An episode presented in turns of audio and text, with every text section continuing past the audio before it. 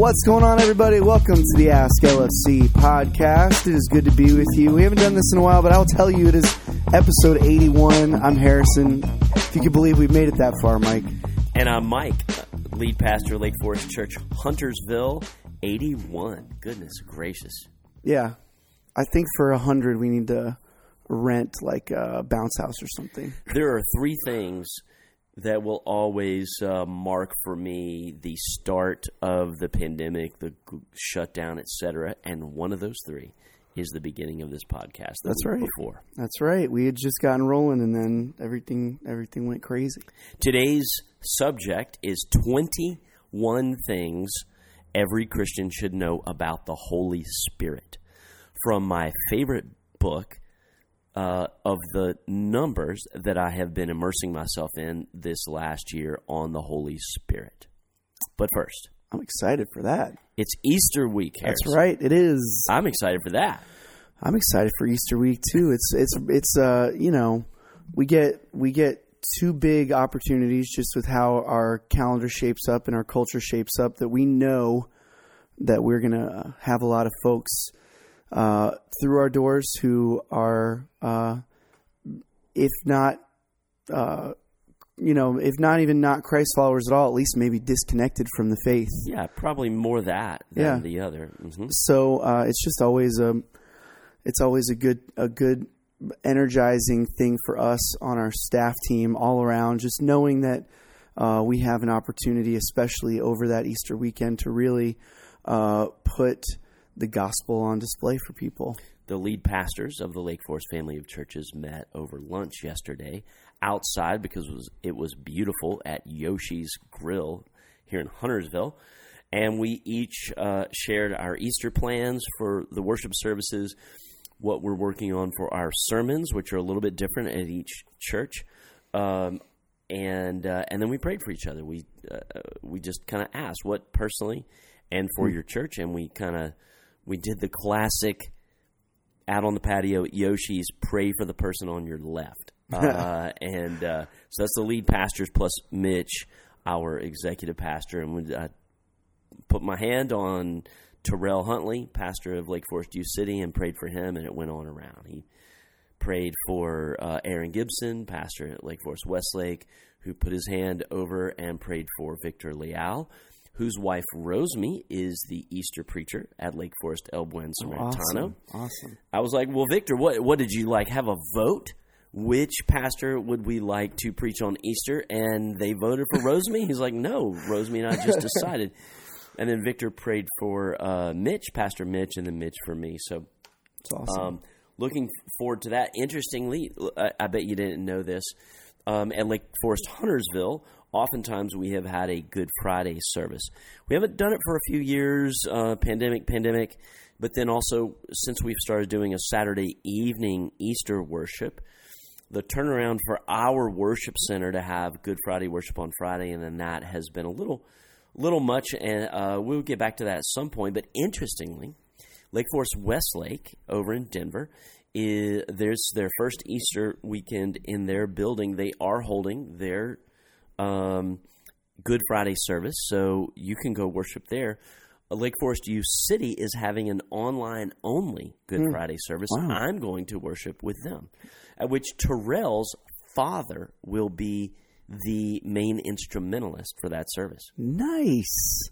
I had no idea. That is awesome. Well, I know for sure Terrell, you know, there's part of this that's just practical, Mike. You like talking about church planning. It's it's it, uh, how your brain is wired. Yes. Um, I I've seen in Terrell something that I saw originally when when our family moved up here to North Carolina. My dad, who had been a pastor already for twenty years, um, moved up here to help start a church. And it's funny because in the early church days, I'm sure you can you can attest.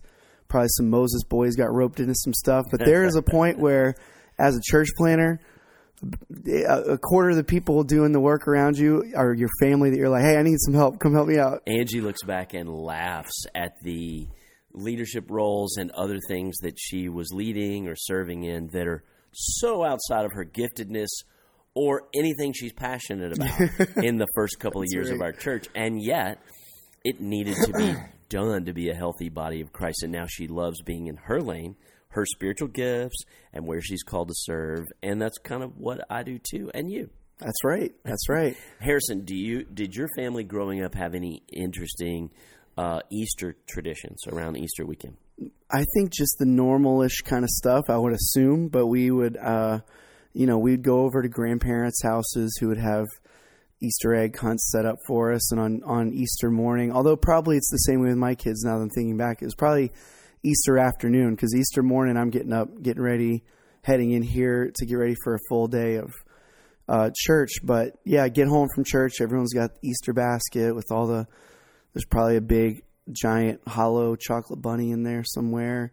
Uh, but yeah, and then having a, a really good meal with with family and friends. But I will say this, uh, and I'll ask you the same question in a second. But as an adult, um, my family kind of teases me a little bit because Easter is actually my favorite holiday to get together with the Really? family with because uh, it's just we've we are it's a celebration day anyways we by the time we're done here we'll have done church stuff and it's just kind of a big breath there's no Yeah. there's no uh presents we're worrying about it's just hanging together and eating right. good food and just enjoying resurrection day i i love easter afternoon easter monday day after just just in, just enjoying and breathing it in that's me Our uh, number one Easter tradition was my mom. Well, we would always have Easter baskets, and m- mom and dad would make sure of that, and it would have all the stuff in it, and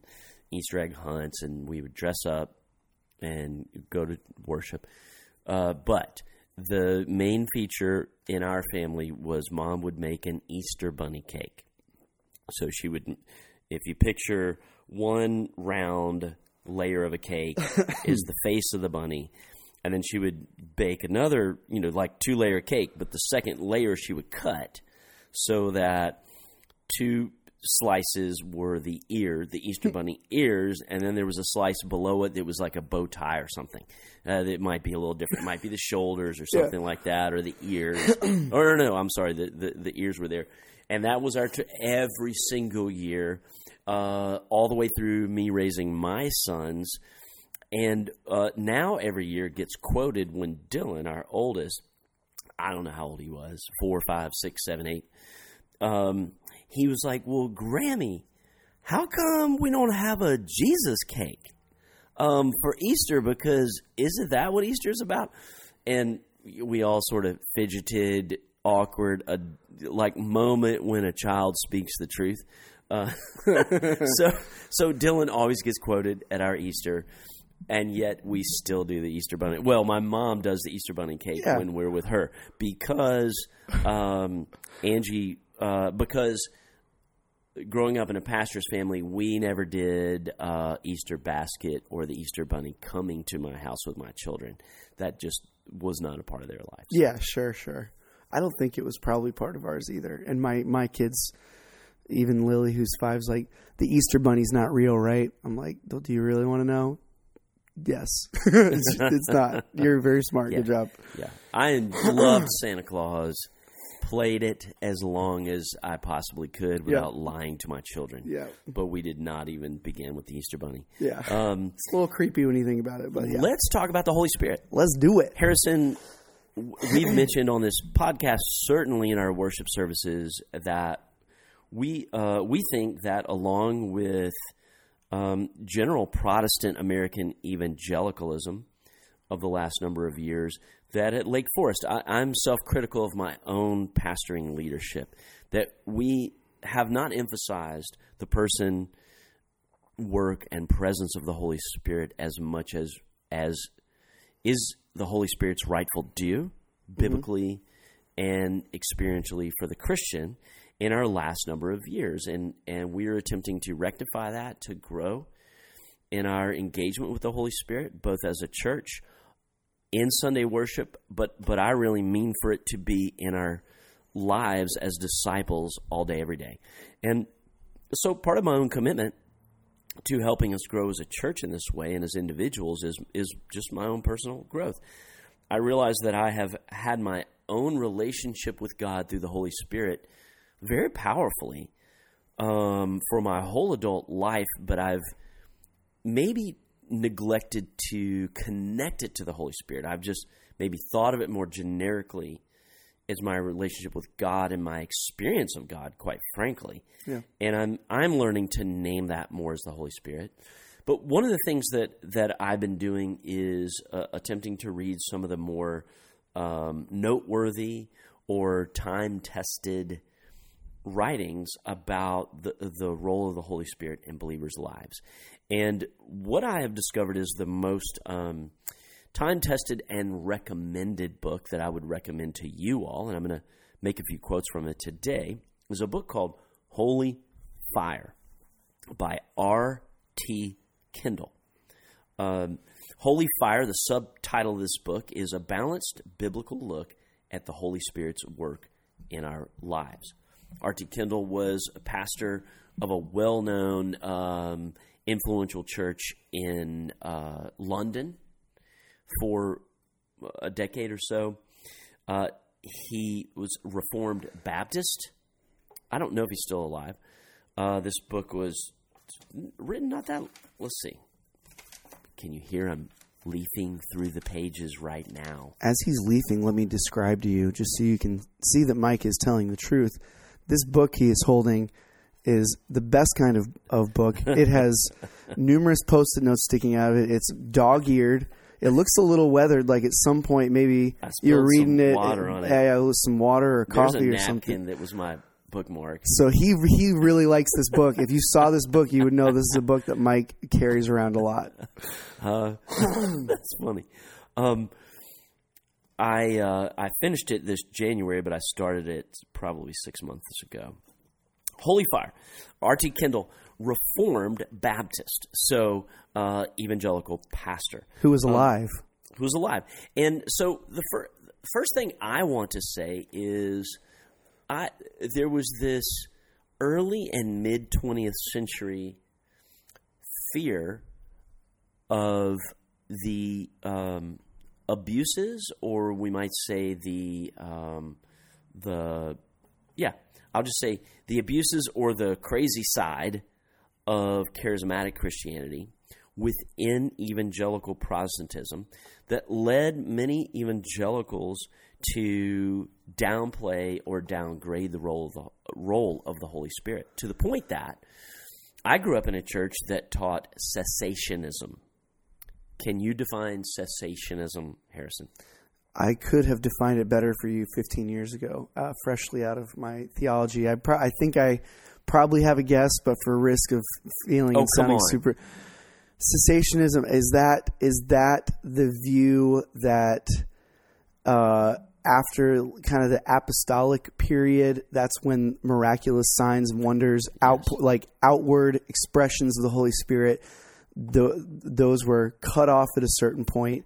Now we have all the evidence we need, and the Holy Spirit doesn't work in that way anymore. correct that um, the in particular the, th there's this uh, what looking back on it now I would I would say is this uh, willy nilly division of the different lists of the spiritual gifts in different parts of the New Testament that those that require some kind of supernatural inspiration uh, miracles speaking in tongues word of knowledge discernment of spirits, th- those sort of that we would think of as more supernatural, that all of those gifts were only for the the original apostolic generation to establish the Christian faith, and those gifts have ceased and are no longer operative in the church today.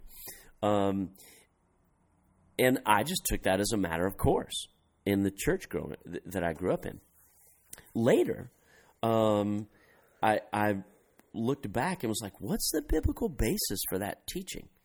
And there is none. the verse given by the church that I grew up in, in good faith, in good faith, Yeah. um, was in the the wedding chapter on love, 1 Corinthians 13, um, which I read at every wedding. It's classic, it's kind of cheesy, but it's classic. It's the best defini- definition of love ever written. Um, and at the end of it, it's like, but something will cease, tongues will cease, gifts will cease, but love never fails. Um, Paul's making a rhetorical point. He's not speaking in any way about spiritual gifts there. It's the flimsiest of biblical arguments. There are entire denominations um, in which to be or one of them being the PCA, the Presbyterian Church in America, in which to be ordained there, you have to say, "I believe all those miraculous spiritual gifts have ceased." With the apostolic generation, uh, and they're not operable today. Mm. Um, by far, the majority Christian witness and understanding and history of interpretation of the Bible um, believes otherwise. That the, all the gifts are operative for today. We believe that. The EPC, our denomination, believes that. We as a church believe it. Um, we don't manifest, uh, for example, speaking in tongues or words of prophecy in our worship service for various reasons. The number one reason, one having to do with our mission, but number two, having to do with the fact that I've not, as the presider over our worship services, I've not been given the gift of discernment of spirits. And so somebody could tell me, hey, I've got a prophecy. I'd be like, I have no idea. Is that from yeah. the Holy Spirit? Is that from the evil one? Is that from your weirdness? Um, and so, uh, which I have been approached was in the past with people wanting to give a, a, a prophecy in our worship service. Mm-hmm. So, all that to say, cessationism has no biblical basis. That if you read the New Testament at face value, all the spiritual gifts that are spoken of in the New Testament given to the church are operative for today. Mm-hmm. On the other hand, uh, and this book, Holy Fire, by R.T. Kendall, he also goes to great lengths to speak of the dangers of, of what he might call charisma mania or strange fire is a phrase mm. when people talk about um, uh, sort of charismatic abuses of teaching of the, on the Holy Spirit, which go to uh, really weird places. We don't need to get into that. Um, but he, he goes to great lengths to document what really would define uh, strange fire instead of holy fire from the Holy Spirit, and it, which is another reason I recommend this book. Hmm. I'm I'm reminded of. Um, I won't I won't get into any specifics, but a, a while back I, I, attended a a conference of a of a very uh, Pentecostal expression of worship more than I was accustomed to, and I'll tell you a part of it that left me uh, feeling a little uncomfortable if you're talking about strange fire or maybe the, the dangers of going too far one way. it felt to me, Mike, like there was a, a um, how to say it well. There, there's a lot of power and emphasis in the situation. It felt like to me was being given to the people proclaiming things, almost as if by saying it they could make mm-hmm. God do something that they want to happen, just because they believe it enough, they're proclaiming it boldly enough, they're saying it loudly enough, and I was kind of left there like the question just kept kind of ringing through my brain. You know, what if, what if what this human it wants in this moment is maybe not the same thing that God wants in this yeah. moment. Just by me believing it enough, I don't think I can believe God into doing something He doesn't want to do, and that that left me feeling a little the the push and pull of of making sure that it, as you talk about the spirit, I'm sure we're going to get into. There's such a role of our relationship with the spirit of just us being listeners and God using His Spirit to change even the things that we think we want into better things, into things more aligned with His purposes for us. So, anyways, one of the signs of strange fire is authoritarianism of a leader or a proclaimer, hmm. uh, thus saying, "Thus saith the Lord," with no um, spiritual authority over them, uh, checks and balances, or being checked by the the revealed Word of God. Uh, a second mark of strange fire is anyone claiming that a revelation of the Holy Spirit through them is equal to or different from what is uh, the written, revealed Word of God, which is once for all spoken and may not be added to, according to the last chapter of Revelation. Hmm. A third uh, I, I think the most prominent factor of strange fire today in unhealthy charismatic circles is this uh, incredibly prevalent emphasis on a health and wealth gospel. That the good news of Jesus Christ will result in you being healthy and wealthy at all times if you are a person of faith.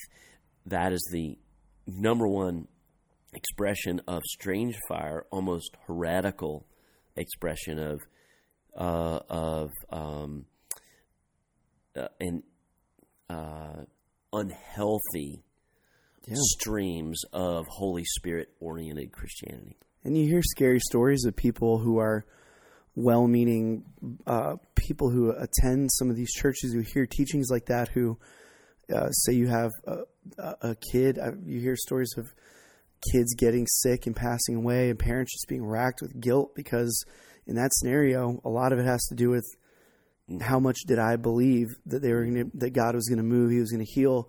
Was there something wrong with the way that I prayed or approached it? And that that just it hurts me to hear stuff like that. It it negates the Word of God in Romans eight that says uh, our our bodies are in bondage to decay in this age uh, of history hmm. before Christ returns. Um, I was yesterday with a family who's uh, the patriarch of the family is in his 90s and he is uh, uh, in the process of passing away uh, from dementia and a few other illnesses. And um, it would have been, um, uh, I don't know, inhumane and unreal to that part of God's word. Our bodies are in bondage to decay. This this man's body is now in the process, in the fulfillment of that word, of being released. Romans eight says, from bondage to decay into the freedom of the children children of God in uh, in God's kingdom. Mm. Um, so let's turn to the positive for a few more minutes. Yeah. And on page twelve of Holy Fire by R.T. Kendall, he says, There are 21 things every Christian should know about the Holy Spirit, 21 principles summarize the things the Bible says about the Holy Spirit generally and what Jesus said about the Holy Spirit particularly. Harrison, may I shotgun these 21 things about the Holy Spirit to you and the rest of our friends? Hit it. Number one, the Holy Spirit is God. um, and and I, um, when Ananias lied to the Holy Spirit, it said in Acts 5 4, he lied to God specifically. 2 Corinthians 3.17 says, the Lord is the Spirit. Um, we, we may speak of the deity of Jesus Christ, that he's God, because he is. Uh, we don't feel a need to speak about the deity of God the Father, like that sounds redundant. Uh, and yet, um, uh, the neglected member of the Trinity is God the Holy Spirit. Uh, every bit as much as Jesus being God, the Father being God. And so we are to never underestimate or take for granted the deity of the Holy Spirit. The Holy Spirit in you, that's God in you. You can worship the Holy Spirit, pray to the Holy Spirit. Have you noticed, Harrison? Well, probably not because you're getting like your earplugs back in and plugging in your guitar.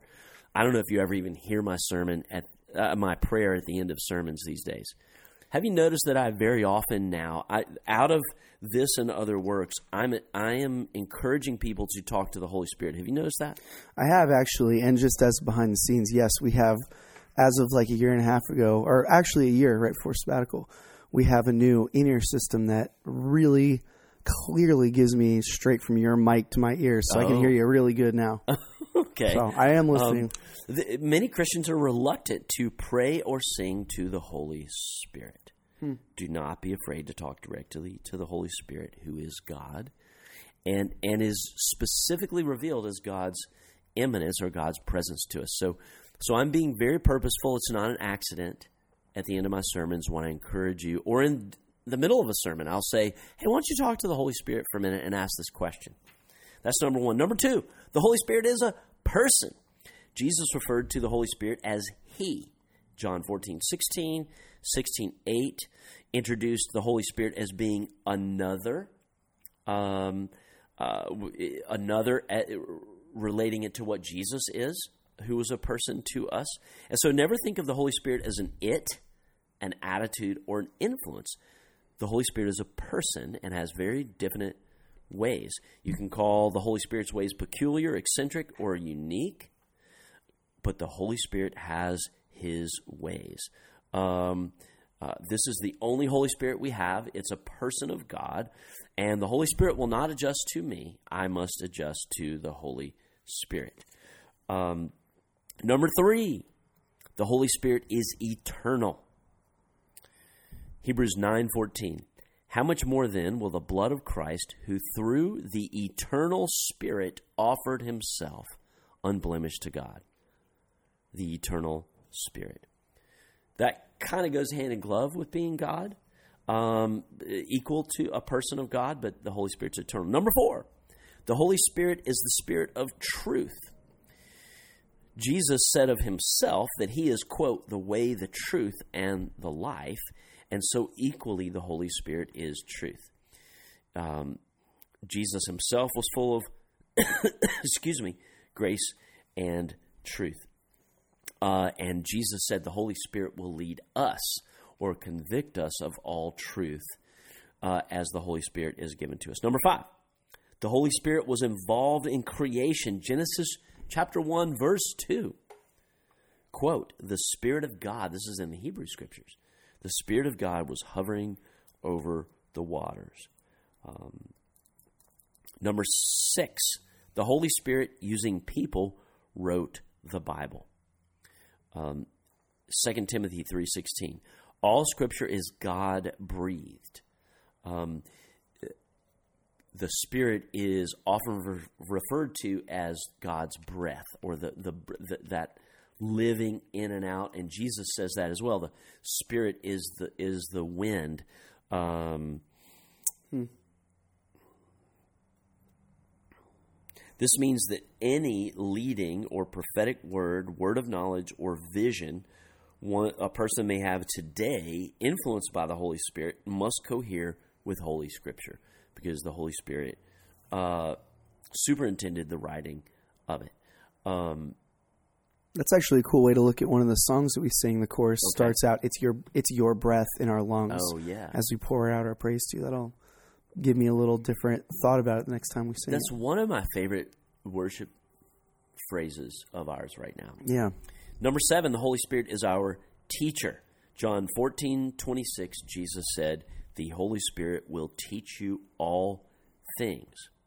And then in 1 John 2, 27, John writes, You do not need anyone to teach you, but at his but as his anointing teaches you about all things, and as that anointing is real, not counterfeit, remain in him.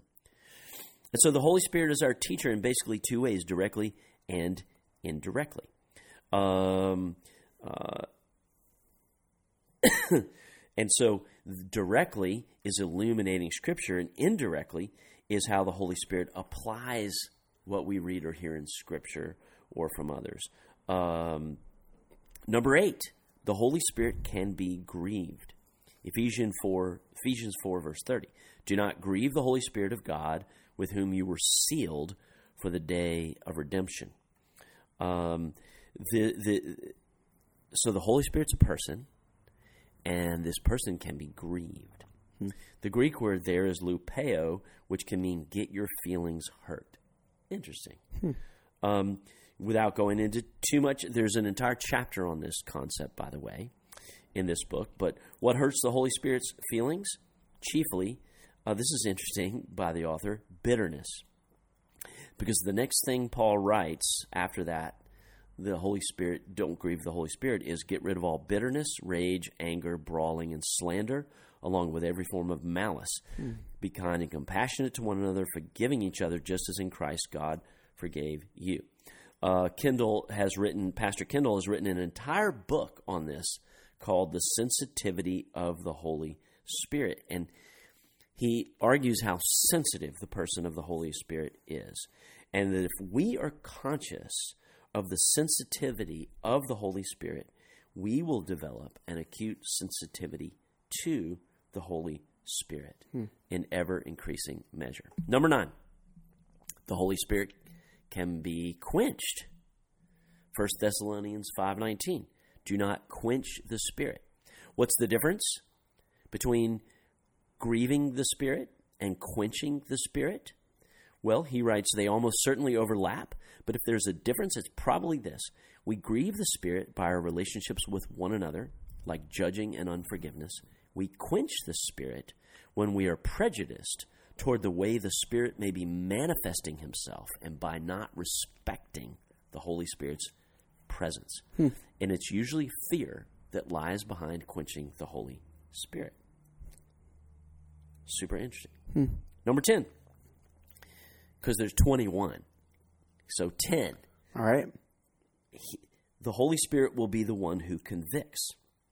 You're, we're all very familiar with this. In John 16 8, Jesus said, The Holy, speaking of the Holy Spirit, the Spirit will convict the world concerning sin and righteousness and judgment. Um, this is true before our conversion and after our conversion. It's spoken of as the world. Um, this is why John said, writing to Christians in 1 John, if we claim to be without sin, we deceive ourselves and the truth is not in us. Um,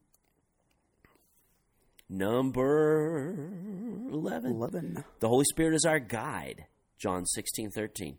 The Spirit will guide you into all the truth, Jesus said. Uh, and 1 Corinthians 2.14.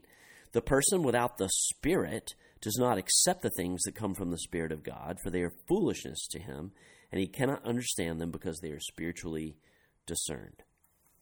Sometimes we experienced Christians, Kendall writes, who know sound theology need to humble ourselves and admit our need for further illumination by the Spirit. So the Holy Spirit is our guide. Number 12, the Holy Spirit speaks only what the Father gives him to say. John 16, 13. The Spirit will not speak on his own, he will speak only what he hears. Um, the Holy Spirit continues this same pattern that Jesus said he follows that he can do or speak only what he sees the Father doing or saying. Number 13, the Holy Spirit will predict the future. John 16, 13. Again, this is like um, the John the Apostle in his gospel. He's like the Holy Spirit oriented apostle Yeah. and gospel. I mean, it's in all of them, but he really had ears to hear Jesus teaching about the Holy Spirit. So, number 13, the Holy Spirit will predict the future. John 16, 13, Jesus said, The Spirit will tell you what is to come. This is the basis for prophecy. Number 14, the Holy Spirit will glorify Jesus Christ. John 16, 14. The Spirit will bring glory to me by taking from what is mine and making it known to you. Uh, one of the interesting characteristics of the Trinity, Kendall says, is that the persons of the Godhead heap praise on one another. There's no jealousy nor rivalry in the Godhead. Um, the Father doesn't mind if you pray to Jesus or the Holy Spirit, uh, nor the reverse. um, they honor one another and glorify one another. Um, It's interesting that even in the person of uh, the Trinity, like you talked about, uh, there is already those seeds planted of there's no there's no bitterness there. Bitterness does not even exist in in their re- relationship to each other. That's interesting. Yeah, and, and Jesus said the Holy Spirit would take, quote, what is mine uh, and make it known. Well, what what is mine according to Jesus? Well, his work as Redeemer and the glory and praise he reserve, he deserves after overcoming death and sin. And, and think of this Jesus prayed this in John 17. Father, the time has come. Glorify your Son, that your Son may glorify you. Glorify me in your presence with the glory I had with you before the world began. And the Holy Spirit is to take that glory, which is Christ, and magnify it in you and I. Number 15, the Holy Spirit can be blasphemed. Matthew 12:31, Jesus taught, Blasphemy against the Spirit will not be forgiven. Kendall writes this The unpardonable sin or blasphemy against the Holy Spirit is committed when one's final verdict regarding the gospel is to show contempt for the Spirit's testimony, which is to glorify Christ, revealing his deity. If you can say from your heart that Jesus Christ is God, you have not committed this sin. Please do not worry. As the Apostle Paul wrote, no person can say Jesus is Lord except by the Holy Spirit. 1 Corinthians 12, 3. 16. The Holy Spirit is our reminder. John 14, 26. He will remind you of everything I have said to you. Um, number 17, the Holy Spirit gives power. Acts 1 8, you will receive power when the Holy Spirit comes on you and be my witnesses. Uh, the power of the Holy Spirit was experienced basically in three areas in the New Testament church. First, there was a demonstration of supernatural power. Uh, there was like this visible display of fire. That's why this book is titled Holy Fire. Second, they were given an inner power to grasp the reality of the gospel and the certainty of salvation for Christians. Uh, and third, this was a power to witness, it was for mission. It, it was not only a supernatural power, a power of inner certainty about the truth of the good news of Jesus and our own adoption as sons and daughters of Him. That's a power uh, of the, that comes from the Holy Spirit, but it's a power to witness. Number 18, the Holy Spirit manifests through various spiritual gifts. You're very aware of that one. Number 19, uh, sometimes I'll say the best way to discover your spiritual gift is to, you know, so you see some of the active the spiritual gifts names in the New Test named in the New Testament. Just like act out on one of those, and when you do this, does the Holy Spirit do something more? Yeah. Hmm. To build someone up in their faith or bring them to faith, and then that's a spiritual gift. That's how you know. 19, the Holy Spirit directs people to Jesus and makes him real. John 15, 26, he will testify about me. Um, no one comes to salvation without the Holy Spirit um, uh, directing people to Jesus and making him real as the Son of God. Um, number 20, the Holy Spirit manifests through various fruit. Galatians 5:22 The fruit of the spirit is love, joy, peace, patience, kindness, goodness, faithfulness, gentleness, and self-control. Um, number 21 The Holy Spirit gives renewed power. Acts 4:31 After they prayed the place where they were meeting was shaken and they were all filled with the Holy Spirit and spoke the word of God boldly. You mentioned um, coming back here with the worship team uh, on a recent Sunday and noting that you had all experienced the power of the Holy Spirit moving over the congregation. What was that moment?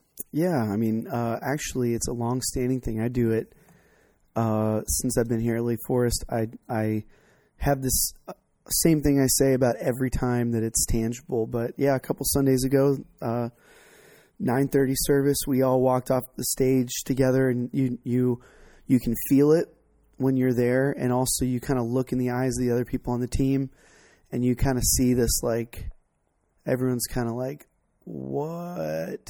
Whoa! You you you've experienced something, and when that happens, I just make sure to tell everyone, hey, that thing that we're all feeling right now, just so you know, that is that's a Holy Spirit thing. That's not us. You guys did great, I'm sure, by by serving faithfully to what God called you to do. You you help create avenues where he can do that. But we pray all the time before almost every Sunday. I, I pray with our team, God, do uh, do the things by your Spirit that only you can do, and take the pressure off of us. And sometimes it's just tangible. It, it happens, and we all look at each other and go, "Man, it's fun to be a part of this together." Mm. It's really cool. Mm. Last thing, Ephesians 1.13 in the King James Kendall quotes. Christ, in whom you also trusted. After that ye heard the word of the truth, the gospel of your salvation, in whom also after that you believed. You were sealed with the Holy Spirit of promise. Kendall locates the sealing of the Holy Spirit here in Ephesians 1:13 as after you believe. And I'll close with this that the sealing of the Spirit is the highest form of assurance of salvation, of adoption, of every benefit of the grace of God through Jesus Christ applied to us through faith. And that this is a conscious experience that follows saving faith. And that not, not every Christian pursues the Holy Spirit to this conscious experience of the sealing of the Holy Spirit. Many Christians have a head knowledge, I'm summarizing here, of, oh, yes, the Bible says I am saved uh, uh, by grace through faith. Uh, but that the sealing of the Holy Spirit, which Ephesians 1.13 says comes after faith, is the highest form of assurance. It's here's the specific words that are important to him. This is the immediate and direct testimony of the Holy Spirit as the optimum level of assurance of salvation. And then when you have this, this is the Holy Spirit consciously giving you joy upon joy, peace upon peace, assurance upon assurance that all is well and will be well because it's not only ahead head knowledge, assurance of salvation, it is an experienced, almost continual being held in the palm of God's hand through the Holy Spirit. And he has this to say for those who feel like you have not experienced but eagerly want the sealing of the Holy Spirit, the experience of the Holy Spirit's assurance. Quote, sue him for it. Don't give up. Hold God to his own word. Remind God of his own promise. Don't give up until you know you have the life of God in your soul. Thank you, friends. 21 truths about the Holy Spirit from R.T. Kendall's book, Holy Fire. I pray that you experience the assurance, the sealing of the Holy Spirit in your own life uh, deeply, joyfully, richly.